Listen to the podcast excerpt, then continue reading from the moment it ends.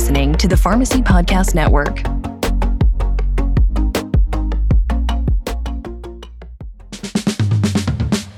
Hello, and welcome to PTCE's Pharmacy Connect, a podcast focused on continuing education created by pharmacists for pharmacists.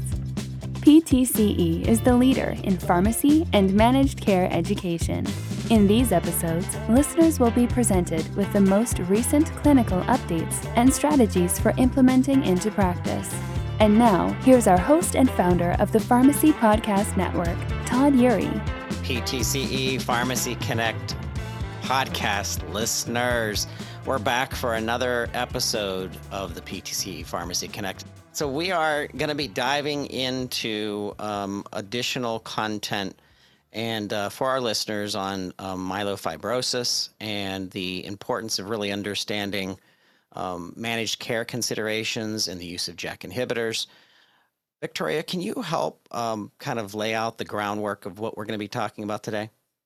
Yeah. So, you know, whereas in our first podcast of the series, we really talk through what is myelofibrosis and how we diagnose it and risk stratify patients. Today, we'll be going through really our standard treatment options, as well as, uh, you know, more nuance into the clinical data for the JAK inhibitors. And then I'm hoping we'll talk a little bit about, too, what's coming in the pipeline for these patients.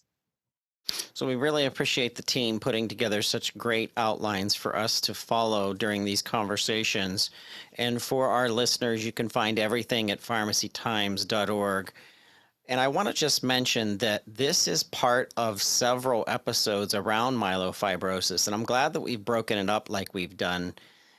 And before we start, just in case you didn't listen to the first episode with Victoria, Dr. Nachar, can you kind of open up today and giving us a refresher. What is myelofibrosis?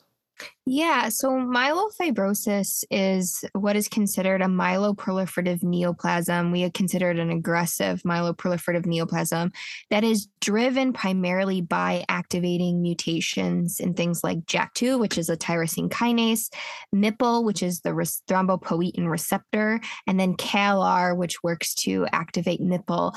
And they're all part of the JAK-STAT pathway that's located intracellularly. And so mutations in the JAK-STAT pathway in these certain areas lead to this unregulated stimulation of both our myeloid, lymphoid, and erythroid lineages in the bone marrow. And so this results really in a chronic inflammatory process. You get development of marrow fibrosis, which is hallmark to patients with myelofibrosis, and it leads to bone marrow failure.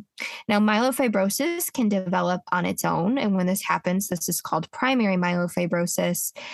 Myelofibrosis, though, can also occur secondary to other myeloproliferative neoplasms, such as polycythemia vera or essential thrombocytosis.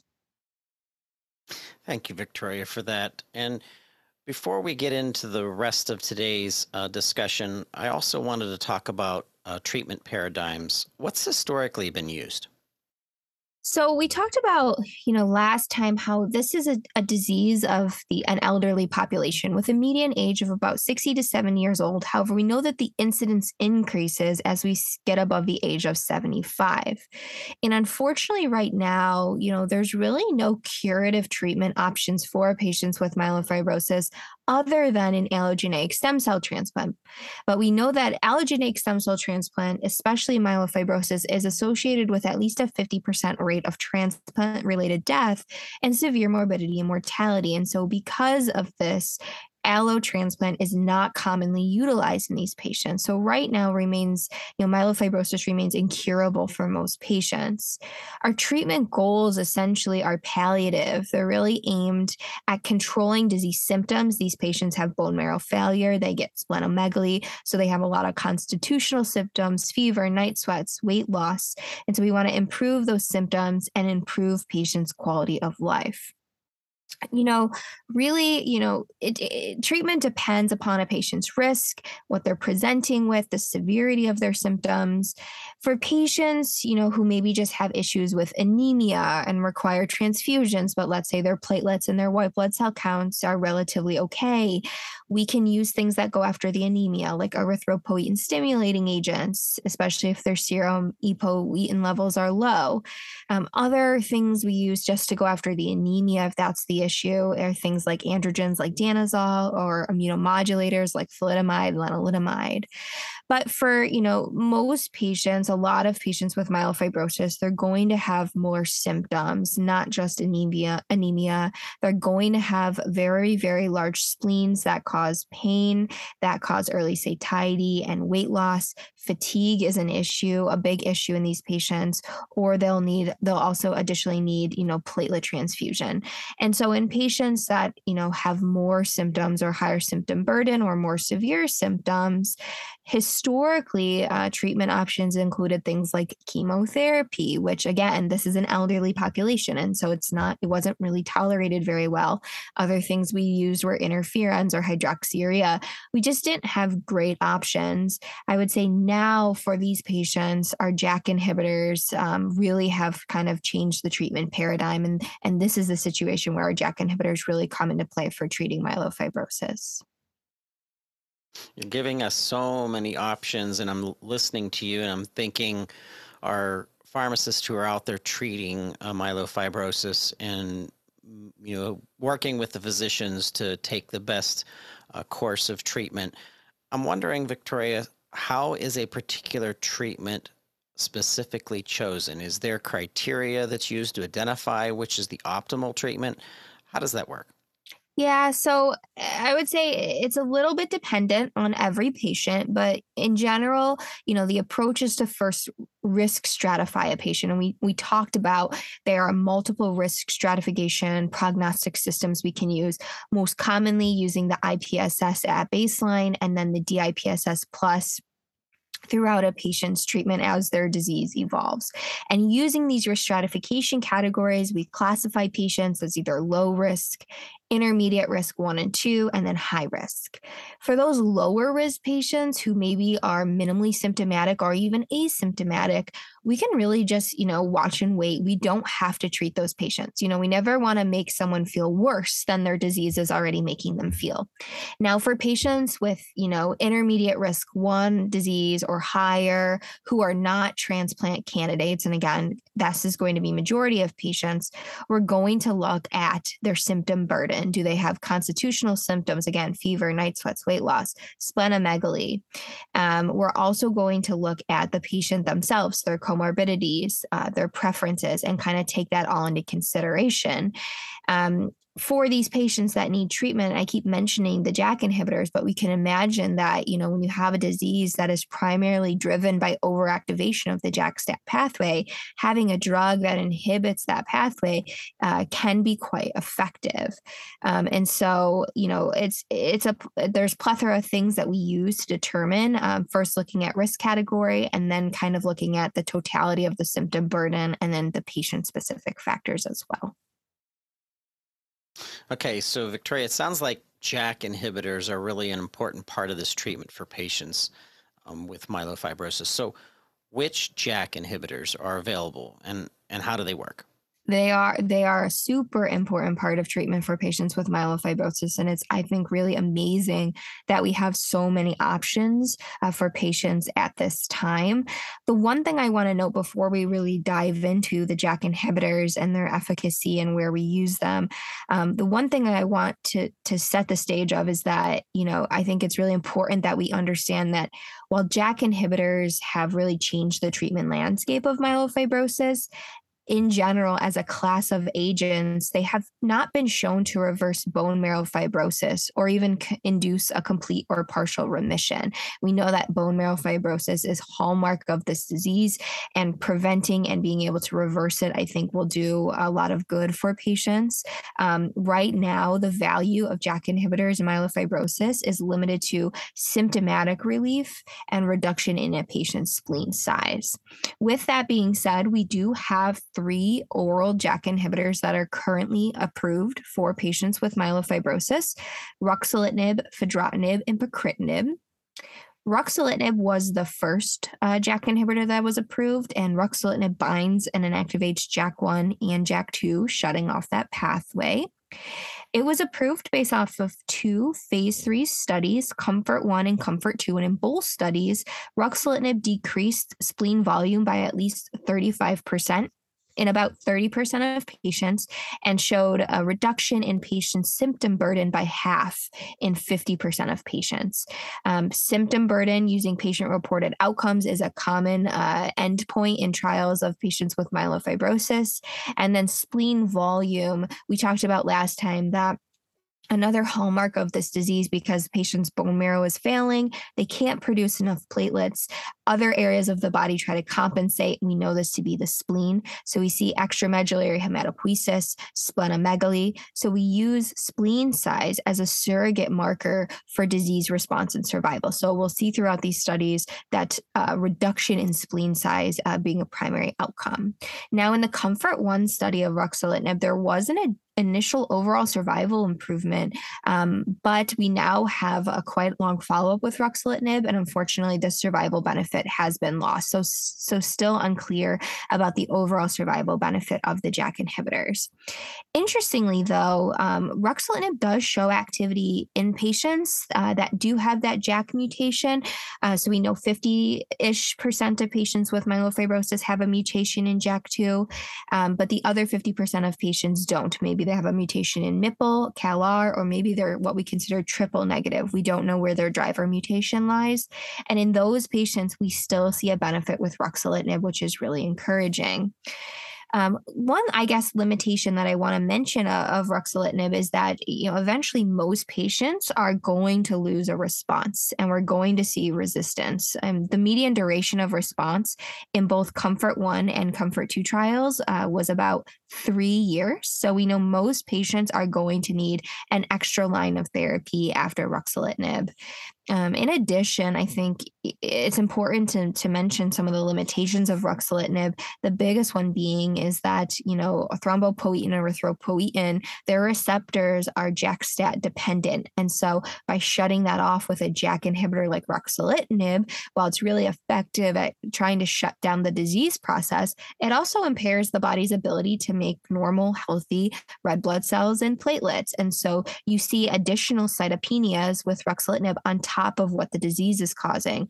Um, we see a lot of anemia and a lot of thrombocytopenia. And so a lot of patients on ruxolitinib, you know, are unable to take the drug continuously. They frequently need dose uh, dose holds, dose adjustments. And also, you know, because the side effect of the drug mimics the side effect of or a symptom of disease progression, um, it can be sometimes hard to delineate among the two. Now, I think it was really exciting. We say that most patients will progress on ruxolitinib after about three years. And so we needed additional therapies. And we were all excited when fedratinib, the second JAK inhibitor, was approved in 2019. Fedratinib is a little bit more selective to JAK2 um, and JAK1, and it also has a, a little bit more off target effects. Uh, hits off target tyrosine kinases like FLT3 compared to ruxolitinib. And so, likely the dirtiness and the off target effects of fedratinib uh, contribute to the toxicities, which I'll mention in a second. But fedratinib was approved and studied frontline in treatment naive patients in the Jakarta trial. We saw a 40% uh, of patients had a reduction in their spleen volume, and about 35% of patients had a 50% reduction in their symptom burden. Unfortunately, this so this was Jakarta study was the frontline study, treatment naive patients. Unfortunately, ruxolitinib and fedratinib have never, you know, gone head to head against each other. So we don't know if one is better than the other. And by cross trial comparison, looking at Comfort One and Comfort Two in Jakarta, it doesn't seem like fedratinib is uh, has a difference in efficacy compared to ruxolitinib. But fedratinib was also studied in patients that were ruxolitinib refractory, and this was the Jakarta 2 trial. Here, 30% of patients had a reduction in their spleen volume. So, really, really exciting that fedratinib does retain activity after patients fail ruxolitinib. Now, similarly, I'd say that tolerability with fedratinib um, is also an issue, like like with ruxolitinib. You still see those hematologic toxicities, anemia and thrombocytopenia. But with fedratinib, you also pick up some severe GI toxicities like nausea and diarrhea. And then just important to know that fedratinib did not have, you know, an easy route uh, gaining FDA approval for myelofibrosis. It was put on a clinical hold by the FDA from 2013 to 2017 uh, due to a few cases of neurologic symptoms that were concerning for Wernicke's encephalopathy. We do see in vitro that fedratinib can inhibit thiamine tr- transporter in the gut, so potentially decreasing uh, vitamin B1 absorption in the gastrointestinal tract. However, when the FDA took all of the cases of all of the patients that uh, there was concern for Wernicke's encephalopathy, they found that all patients, and I think there were eight cases total, all patients had other risk factors for thiamine deficiency. These patients had poor nutritional status, they were cachectic. And so, based on that, um, the FDA did allow fedratinib to gain FDA approval both in the frontline and in the post ruxolitinib setting. However, it does carry a black box warning for Wernicke's, and the recommendation is we check thiamine levels at baseline and throughout treatment. And then lastly, uh, the third JAK inhibitor that we have is pacritinib. And pacritinib was recently approved in February 2022, specifically for patients uh, with myelofibrosis and severe thrombocytopenia, so platelet counts less than 50,000. Pacritinib is unique in that it also inhibits JAK2 uh, with a similar potency to that of ruxolitinib and fedratinib, but it actually spares JAK1. And so because it has less off-target inhibition, we see that it is successful at preventing a further suppression of the platelets. It doesn't cause the thrombocytopenia that we see with ruxolitinib and fedratinib. And so, because of this, it's the only JAK inhibitor that we have that be, can be given at full dose to those with severe thrombocytopenia. Again, pacritinib has been studied in several phase three trials, but never gone head to head with ruxolitinib and fedratinib. So, still a little muddy uh, among which of these might be best in the front line. Pacritinib was studied uh, in treatment naive patients in the PERSIST 1 study, and the PERSIST 2 study of pacritinib really took patients with moderate to severe thrombocytopenia, so platelet count less than 100,000, and patients in PERSIST 2 were either treatment naive or had had prior JAK inhibitor. In both PERSIST 1 and PERSIST 2, about 20% of patients had a reduction in their spleen volume. And when we delineated this out based on a patient's baseline platelet count, um, even patients who had severe thrombocytopenia, there was no difference in efficacy uh, based on your baseline platelet count, which was really encouraging. Side effect wise, it does seem to be tolerated a little bit better um, than fedratinib, certainly, and ruxolitinib. Um, common side effects were GI, nausea, diarrhea that happened early on in treatment, but they tended to be very low grade and manageable. So we now have those three um, JAK inhibitors approved for myelofibrosis, pacritinib, ruxolitinib, fedratinib, all seem to show a similar efficacy. There's just differences in the populations that were studied and their side effect profile, but a, a big pool of options for our patients. Okay, so you've mentioned those three with great detail, and thank you so much uh, for taking the time, Victoria, to really go through that detail. So I want to kind of back up and and think of the differences between those three and and how to choose um, you know the the therapy that, that you move forward with. So how does a pharmacist choose among these available JAK uh, targeting therapies? How are you um, how are you choosing which one to use and are they different? Is there a tolerability issue toxicity toxicity differentials? Can you kind of go into that too victoria? Yeah, so I'll I'll back up a little bit and just say that, you know, when we're choosing therapies as a team, um, we're really taking into consideration obviously the clinical trial data which I just went through, you know, who was studied, what were the clinical characteristics of the patients in the trials, and what are the side effects and the dose limiting toxicities of treatment. And then we take that and we look at the patient that's sitting in front of us and we take it all into context and we say, you know, what is the patient's symptom burden? How aggressive do we need to be? What are the patient's comorbidities? Are there certain comorbidities or, or things that might limit what we can do? And of course, what are the patient's preferences? Patients should always be involved in their treatment decision making process when we're you know trying let's say there is a patient that has you know intermediate risk you know one or two disease not a transplant candidate has constitutional symptoms and needs treatment um, you know we're looking at all three JAK inhibitors. We're thinking you know what are the pros and cons of each? So we're ruxolitinib again limited by its thrombocytopenia and anemia. Many patients need dose hold dose reduction. There are initial dose reductions if your platelet counts are under 200000 which is quite frequent in this disease population. Um, it also makes anemia worse. So if you have a patient with severe anemia already at baseline, you're concerned about giving ruxolitinib and making that even worse. However, you know, ruxolitinib, unlike pacritinib and fedratinib, other than the the blood count issue, it's very well tolerated. And, you know, with our other JAK inhibitors, we see uh, different toxicities, more severe toxicities, perhaps. And also, um, we know that ruxolitinib works in the front line, and fedratinib and pacritinib have been studied after ruxolitinib failure. Patients who fail ruxolitinib have very dismal survival once they fail the drug, but we know that fedratinib and pacritinib can work in some patients. We don't know the opposite uh, ruxolitinib came out first, so it's never been studied in patients who had previously received fedratinib and pacritinib. So we don't know if ruxolitinib picks up activity after those two drugs. And when we're not curing patients of their disease, we're thinking about sequencing and getting as long of a response as possible. And what is the best way to sequence these drugs? Fedratinib, again, and upfront looks very similar to ruxolitinib, but you know can be used after it. Fedratinib is also pretty toxic. About 20% of patients will discontinue due to adverse effects, GI, thrombocytopenia. It also has that black box warning for vitamin B1 deficiency. There is an ongoing uh, study called the Freedom Trial. It's looking at the safety and tolerability of fedratinib in addition to aggressive GI and uh, thiamine mitigation strategies. So we'll wait for those results uh, to see how to make it more tolerable. But because, you know, uh, fedratinib, its toxicity is black box warning, and because of the efficacy data in the second line, I'd say right now, clinically, it's being reserved for later line therapy post ruxolitinib.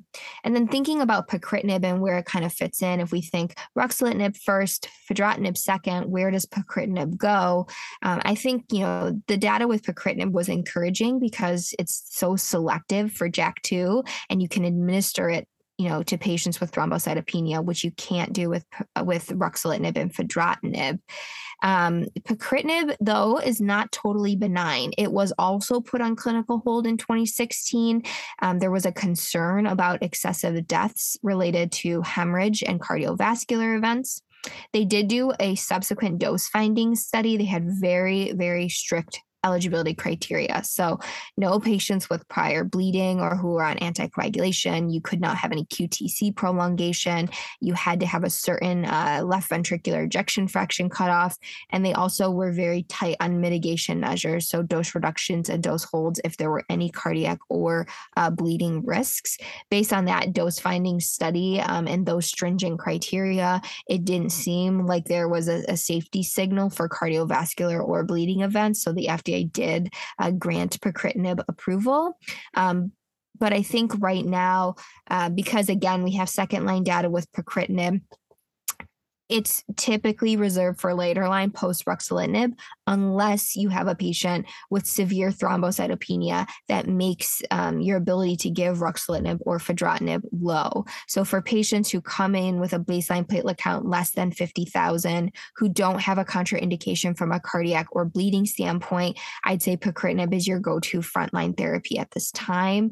Uh, for patients with more moderate thrombocytopenia, so 50 to 100,000 platelets, um, where you're just concerned about the ability to give ruxolitinib, let's say, because you know that the counts are going to go down even farther, um, I think pacritinib is very attractive.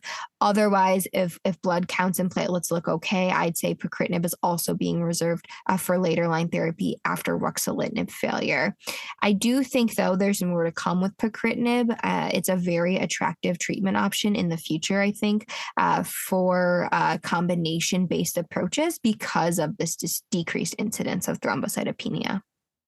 These therapies are exciting to think that we're getting closer and closer in order to um, help uh, our patients live better and, and, and be able to sustain and and live with a with a with a disease like this. And it seems like we've made some progress in treatment and developing these novel targeted therapies, um, but uh, more work needs to be done, obviously, on this disease. Is there anything that we should look out for in the pipeline for for these patients? Yeah, there's you you hit it, you nailed it. There's a lot of drugs uh, coming um, with similar or different mechanisms of action that we've seen. Um, to stay within that JAK inhibitor class, there are other additional JAK inhibitors uh, that are being investigated. The one that is probably uh, as fur- furthest along as momelotinib, um, and it's being uh, looked at in patients with myelofibrosis and anemia specifically. And momelotinib is, is really unique. I know you said we're nerding out, but I'm going to get a little bit you know, more nerdy if I can. Momelotinib also inhibits JAK1, JAK2, and something called activin A receptor type 1. Activin A receptor type 1 is a transmembrane protein that's located on the hepatocytes in our liver. And activin A receptor type 1 expresses hepcidin. And so if we inhibit activin A receptor type 1, we block hepcidin. Hepcidin is what holds onto iron and does not allow us to utilize iron. So if we block that and we allow iron to be sequestered and released from hepcidin, well, that iron can then go on to support erythropoiesis and improve anemia. So at least I think it's pretty pretty cool. Momelotinib has been studied against ruxolitinib, which is what we like to see. We like to see two drugs in the same class going head to head.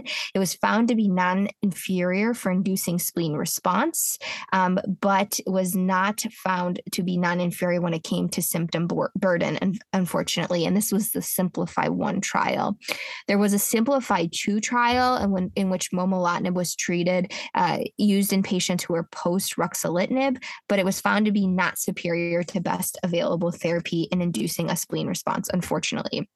However, we're not going to count momelotinib out yet because in both Simplify studies, we did see an improvement in anemia with 20% more patients who were treated with momelotinib compared to either ruxolitinib ruxolitinib or best available therapy who were able to achieve and maintain transfusion independency. And that's likely because of momelotinib's activity against that activin A receptor type 1 and hepcidin. And so, because uh, we saw such an impact on the anemia in patients with myelofibrosis, which can be uh, a huge quality of life issue, momelotinib is now being investigated specifically for patients with myelofibrosis and anemia, with additional studies ongoing going.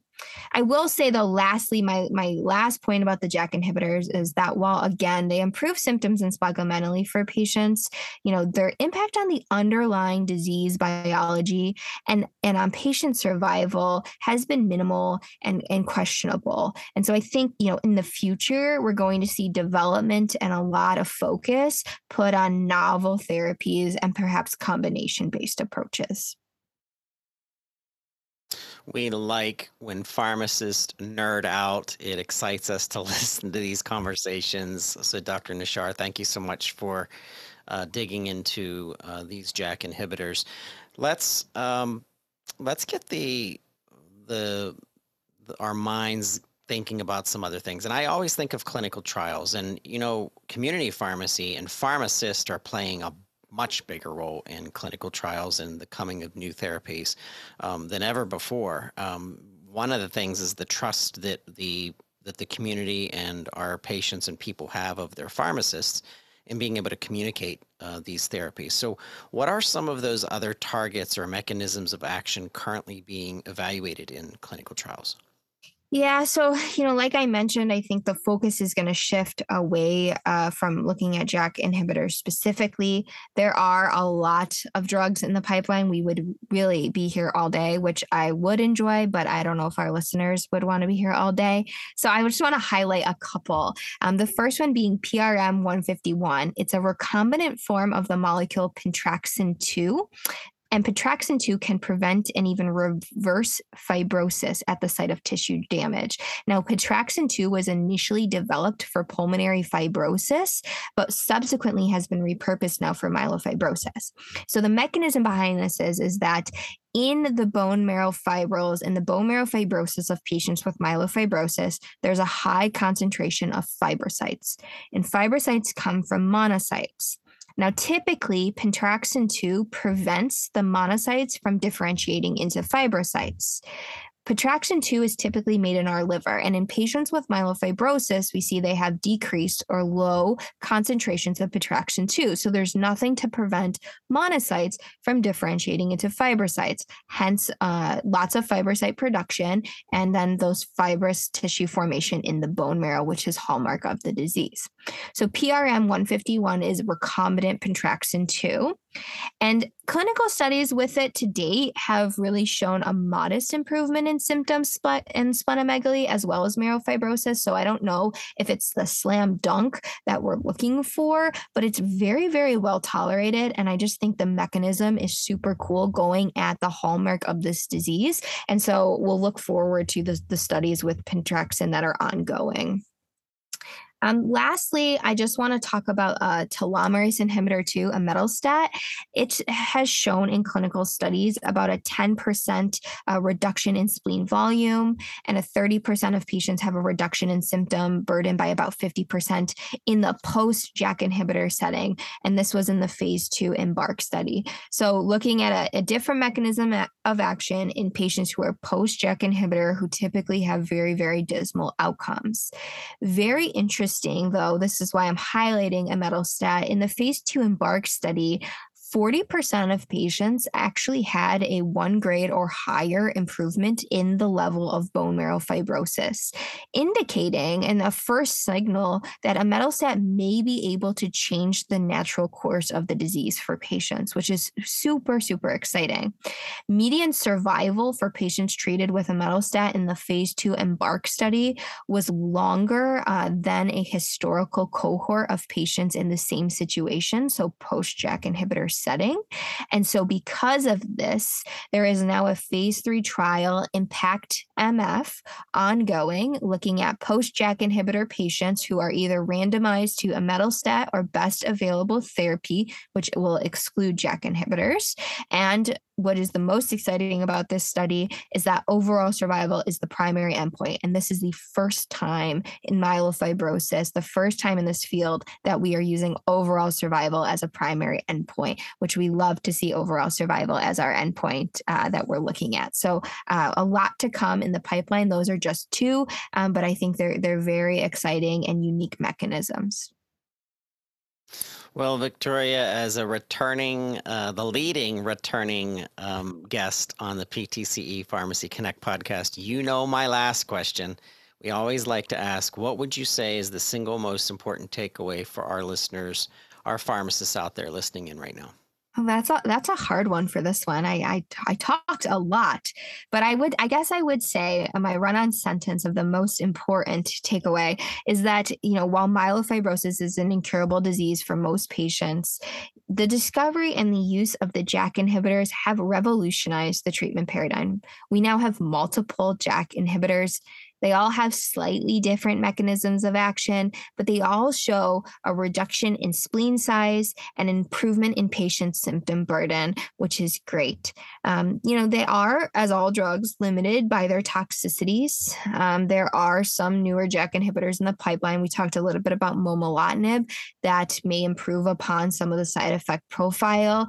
Uh, some of them, um, you know, are attractive for combination based approaches. So I can see us going there in the future. Faster.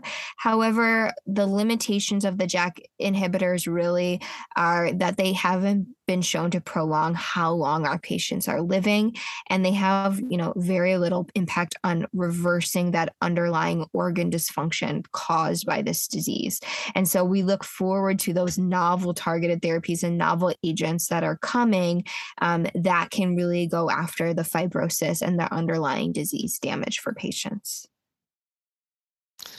Dr. Victoria Nachar, thank you so much um, for this information today on myelofibrosis. This has been extremely interesting uh, listening and learning from you, and we, uh, we appreciate you.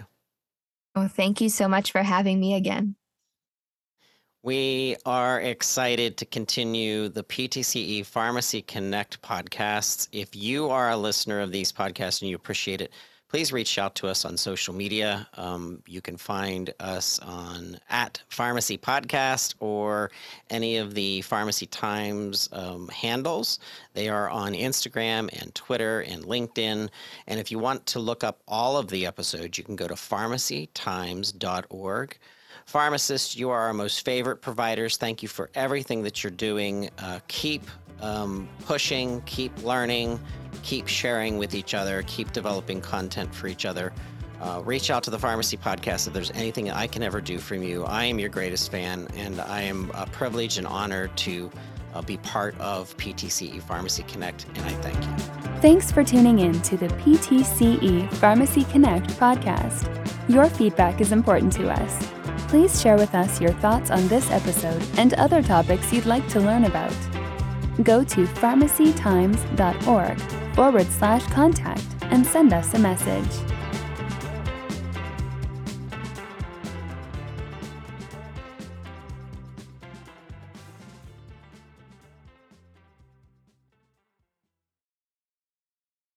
This podcast is a part of the C Suite Radio Network. For more top business podcasts, visit c-suiteradio.com.